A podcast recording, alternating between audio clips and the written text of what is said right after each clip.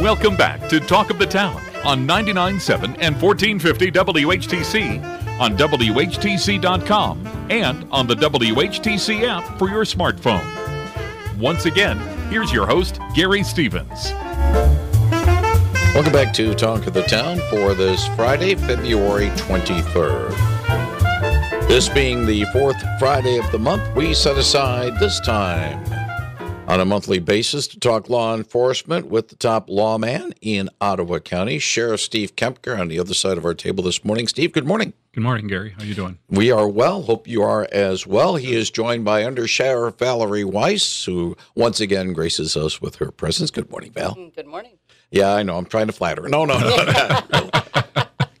if you have a law enforcement question, these two people can answer it. 616 395 1450, 616 395 1450. This will be the last time that Val will be joining us on an official basis. She is retiring as undersheriff at the end of the month. We'll touch upon that in a few moments. But I do want to bring up a subject of timely interest. Story that uh, was reported by Sheriff's Detective Captain Jake Sparks yesterday. The arrest, extradition, and arraignment of a man in the southeast corner of Holland that is accused of murdering his live in girlfriend. He was fled to Las Vegas after the incident, which was on January 1st, uh, but he was captured in Sin City and extradited back to Michigan and was arraigned in Hudsonville District Court uh, this week. So, Steve, I want to bring up the subject of extradition. What does it entail? And what does, in this case, the Ottawa County Sheriff's Department do when you are bringing in a suspect, an accused person into the county? And what changes, if any, when it's the other way around? We've had situations where felons have been caught here and then extradited back to their state where they are facing charges. Yes, Gary. There's a whole process that we uh, go through. Once, uh, first, if the suspect is within Michigan, uh, we obviously can pick them up and bring them back here to Ottawa County. Uh, if they do leave the state and we find them out of state, and in this case we did out in Las Vegas, uh, again through uh, great detective work and also the cooperation with the Metro Police Department in Las Vegas. Um, you know, we were able to find the suspect, uh, take him into custody because our prosecutor here did issue the charges. So at that time, uh, they're held there in Las Vegas on our warrant. Um, then what we do is start the extradition process. So that suspect is given the opportunity to waive his extradition, where he says, yes, he signs off, I'm willing to go back and, and, and face, uh, you know, things in the judicial system. If they say uh, no, then we have to go through the governor's office here in the state of Michigan and get a governor's warrant. And uh, that is reviewed, and that process uh, goes fairly quickly because these are time sensitive cases. And uh, once the governor signs off on that uh, extradition warrant, uh, then we can bring that person uh, back. So again, we we've done about three of these, to be honest with you, here within about the last month, and uh, most of them uh, that we have, they do waive their uh, right and waive that extradition and, and come back. Uh, then we have a process of going out and having to pick them up and bring them back. Um, sometimes adjacent states will drive to uh, and pick them up with a transport team or the detectives. Um, in this case, uh, we had to have a couple detectives fly out to Vegas. Um, and again, I, I can't speak enough gratitude to the Las Vegas Police Department because they just bent over backwards for our people when we got there and, and catered and took them around and made sure they had everything they needed transportation, moving the suspect back to the airport, um, and then they fly them back here. Other way around. If, say, if somebody was caught here and has to be taken to another state, Yep, most states have the same process. even Uh, if it is a fly situation where you might have to put them on a plane in Grand Rapids. Right. They will normally send a team, just like we do, to come pick up the individual. And again, we will ask for that to make sure that they've waived their extradition or do they have a governor's warrant uh, from their state uh, that they're coming from to pick them up. And again, once their their teams come here, uh, again, uh, the interagency cooperation is excellent. We work with them and get them safely to the airport. There's uh, can't go into all the detail with their special processes at the airport uh, that are handled with the airlines uh, and security at the airport, the airport police, and us uh, to make sure everything goes smoothly. What happens in a situation where perhaps, and I was trying to find the story as you were looking, um, where, and I want to say the states involved Texas and New York, where one a person is apprehended in say Texas, but that governor or the authorities will not extradite him, block him. Yeah. Um, fortunately, never had to deal with that. Um, not 100% sure on that whole process, uh, but I think at that time is where we'd have to bring in our legal side and our prosecutor's office uh, to work with them down there. Um, and it may also bring in uh, the federal level too. So again, I'll, I'll be honest with you, I'm not 100% sure on that process, but uh, obviously the courts are going to have to intervene there uh, and take things uh, from there. Because the, if I recall, paraphrasing the story uh, is the fact that I think in Texas, and I think the authorities there or the governor there or whatever did not see that this person was com- you know committed a Right. crime, and so they were blocking it on Yeah. their side. Yeah, and I think that's where it's out of the hands of law enforcement at that time for us, and has to go into the prosecute prosecutors and into the court systems. All right. 616 395 1450 is the number. If you have questions for Ottawa County Sheriff Steve Kempker and Ottawa County Undersheriff Valerie Weiss, 616 395 1450. Val, thank you for allowing me to talk a little bit about a timely subject. But let me, before we talk about your situation, uh, deal with a situation in a jail where you have someone that is, shall we say, accused, you're holding them, and there's some security questions. We'll get to that in a moment. I do want to get to a call. Good morning. You're on the line with the law people. Yeah, good morning. I have uh, firearm laws. Um, the LTP permits, how long are those good for, and how long do they take to get? Uh, what type of permit, sir? The license to purchase handguns or for firearms? A license to purchase Yeah, uh, I think permit. he, I think he meant CPL. And Okay. those are handled uh, through our clerk's office, uh, and if I Well, remember, Oh, hold it. Uh, are you talking about you get a permit, uh, not a permit, but a, a period where you can buy a, a, a, a handgun, but you have to sort of buy it within a certain time? It's the it's the license to purchase permit now that you have to have to buy from another individual. I believe. yes, they have to come in and get that from us and clear the under the new firearms law, clear that background check. Um, and How long with- does that process take? do You know. It can take anywhere from right now with the backload that we have uh, and the strain on the system, probably up to three to five days. How long are those permits good for?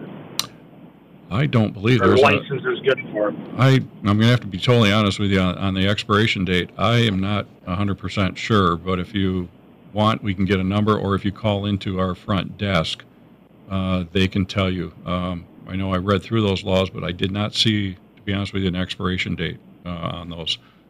Um, I, I don't even want to take a guess to tell you the wrong answer neither. You know, it's uh, it, it could be 30 days. I'm not sure, but uh, if you call into our office, um, we have a couple people that are highly trained just in these new uh, laws and uh, that permit process.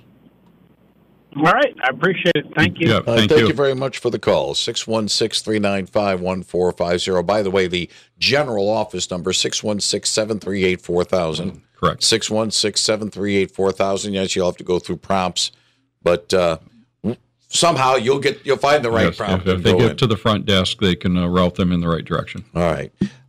616 395 1450. Valerie, I do want to bring up this point.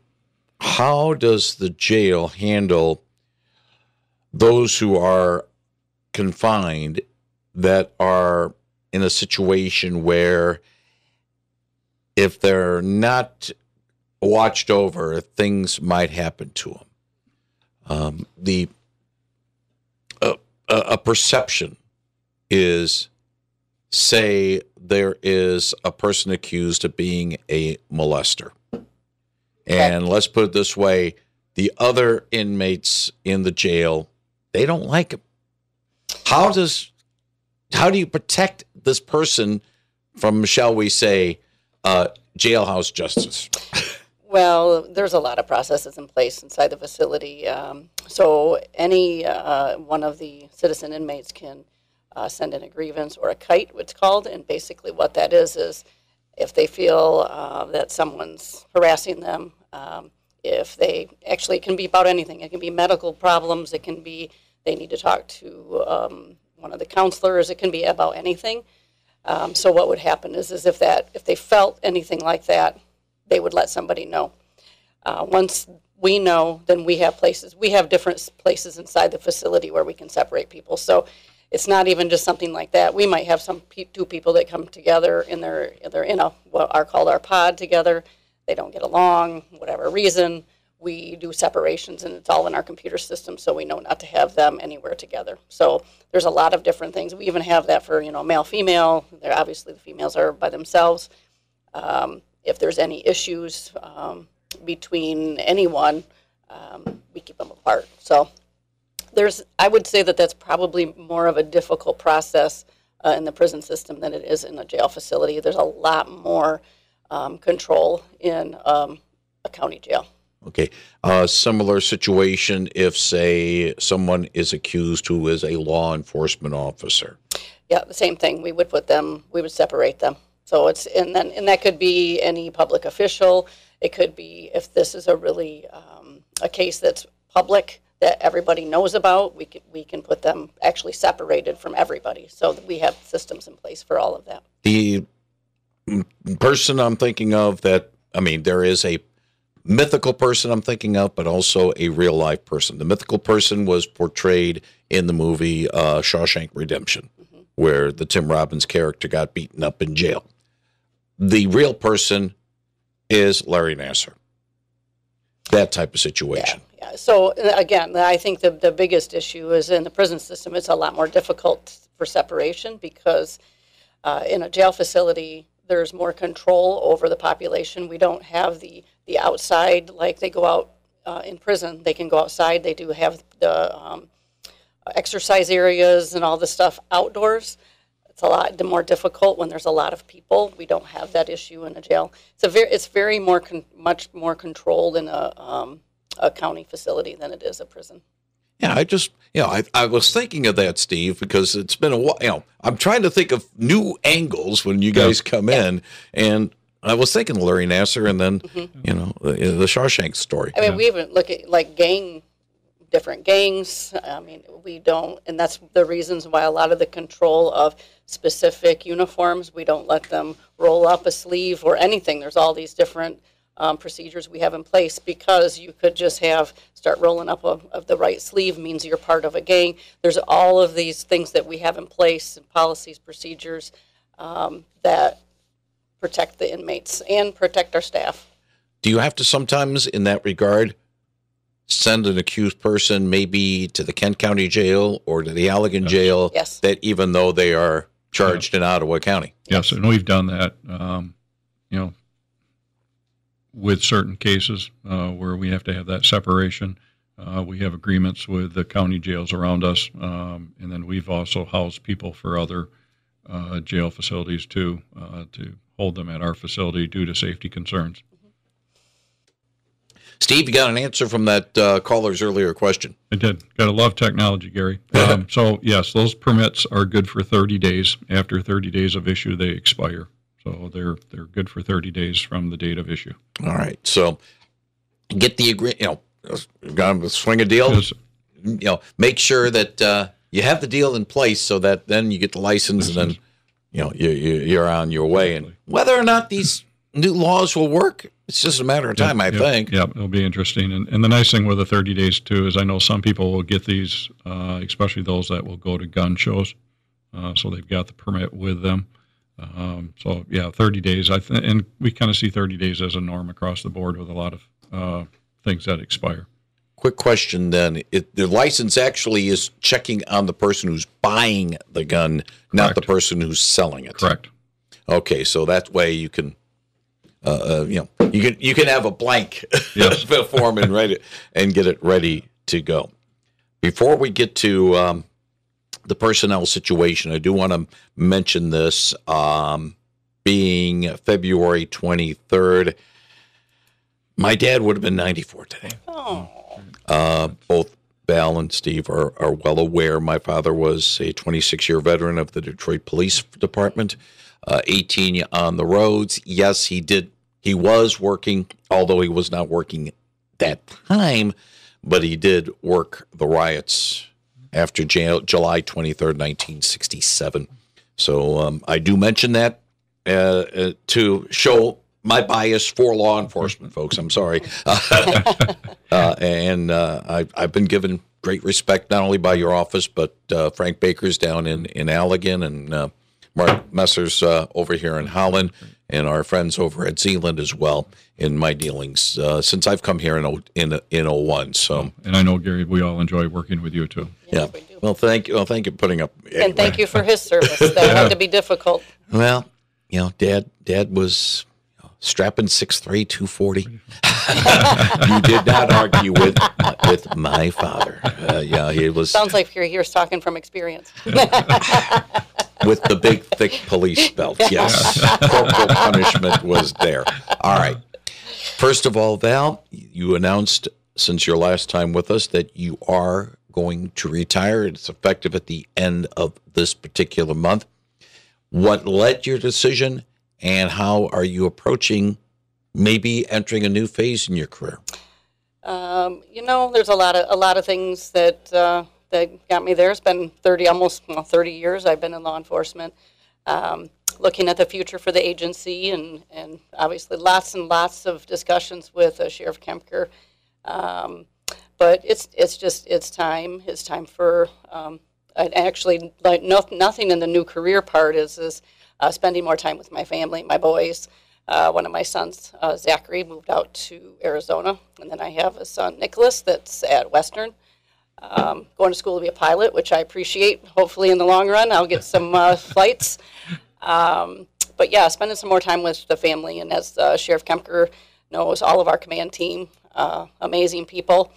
Uh, it's a lot. It's a lot on your family. It's a lot um, of work. It's a lot of after hours. It's uh, you're never off duty. Is that's kind of where we're at. And um, and after uh, my brother passed away in end of December of 22, um, it kind of brings you back to you know looking at what's what what should we be doing into the future and looking at uh, spending more time with my family, my boys. So um, and then, you know looking at timing too is is um, looking for the future of our agency. What's for us, we talk about the white envelope that comes. We've had a lot of retirements at our agency over the, since you know the sheriff um, became sheriff, and um, we can't just do a white envelope. There's a lot of planning that goes behind it. So in the timing part of it, when you have um, someone like Eric DeBoer that's willing to step up, um, some of that has to do with you know getting that part of it ready for the future of our agency. Because it's for us is you know we can't bring in a white envelope. We have to make sure there's 244 people families their careers that are taken care of. So it's exciting to see um, our command team you know taking on um, uh, eric deboer and, and looking at his passion and what he sees for the agency to really carry on the legacy of sheriff kempker and, and what the command team has done over the last seven years and sheriff rosema um, that's it's exci- been exciting to watch. So it's it's bittersweet. I, I'm going to miss the agency. It's been my heart and soul for 28 years, um, but I feel like it's in good hands. And I think um, as as Sheriff Kempker, as Eric has been up working with us, it's it's it's really neat to see new ideas and um, fresh, and he's excited, and to to watch our command team wrap around him. And to feel like the sheriff's office is in good hands when you know the sheriff leaves and when when I'm leaving. That's been really it's made it easier because it's really hard. It's bittersweet because I love the agency, I love the community, um, but it's it's I'm I'm ready and I'm ready to see what the next thing is for the department too. And I I'm excited. We have we have great staff. The sheriff talks about it all the time. It is all about you know the, the reason the community loves our agency is because of our team out there earning it. So, um, and it's exciting to see what comes into the future. I'm to throw a smoke bomb into this whole thing. Eric DeBoer has already made his intentions known of running for sheriff. There is another person who's also running for sheriff from the Grand Rapids Department. The only ties to this county, he's from Allendale. You sort of look at this as if, okay, it's part of the public process, or it's like, ah, we don't know this guy. Well, I guess, and I've, I've kind of gone through the same thing going through a couple election cycles. Um, what's nice with, with Eric, you, you know, he's hometown Holland. Uh, he is so dedicated to this agency. Uh, he knows the ins and outs. Um, he is a very quick learner. He's very well educated, uh, makes the right decisions. And, and granted, and, and we've learned this at the top, not everybody understands sometimes the decisions we make, why we make them. Um, you know, but after time they kind of go, oh, now I get it. Um, Eric's forward thinking. Um, he knows the history of the department. Um, can there be other changes in the future within the organization? Yes. Uh, we're always looking to try new things. Uh, we're kind of under the philosophy of we'll try it. If it doesn't work, we pull it back in, regroom it, uh, or we throw it in the trash can uh, and move forward from there. But um, I think Eric's, you know, he he's known in the community. He knows, um, you know, we do a lot of contracting. Uh, probably almost half of our agency are contract deputies. And it's very important because each one of those contracts are different. So there's, you know, uh, the 15 townships, uh, three village, three cities and a village. Uh, to know the uniqueness of each of those contracts, to work with them with their wants and their needs, but also to really have, I always put it, have your thumb on the pulse of the community uh, but also your thumb on the pulse of the agency uh, to make sure things are running right. And I am 100% confident uh, in Eric. That's why I've uh, I've endorsed him uh, in his run for sheriff. Um, you know, and I know, you know, I will tell you probably the toughest position in this agency is that of the undersheriff. Um, Val's been my backbone, um, and Eric's going to be stepping in. Um, you probably see both of us might get a little emotional here.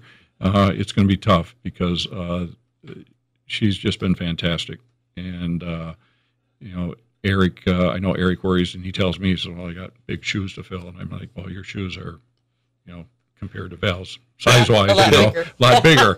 but um, you know, it, it's important for a sheriff. People don't realize the the role of the undersheriff, and Val has taken it so seriously, has made my job easy, but her care and compassion uh, that I've seen for not only our community uh, but our staff is uh, second to none. And uh, you know, like I said, the next few days I've been hiding my feelings and emotions quite a bit. Um, it's going to be tough next week, Gary, um, but I also know that this agency has to continue to move forward to serve this community.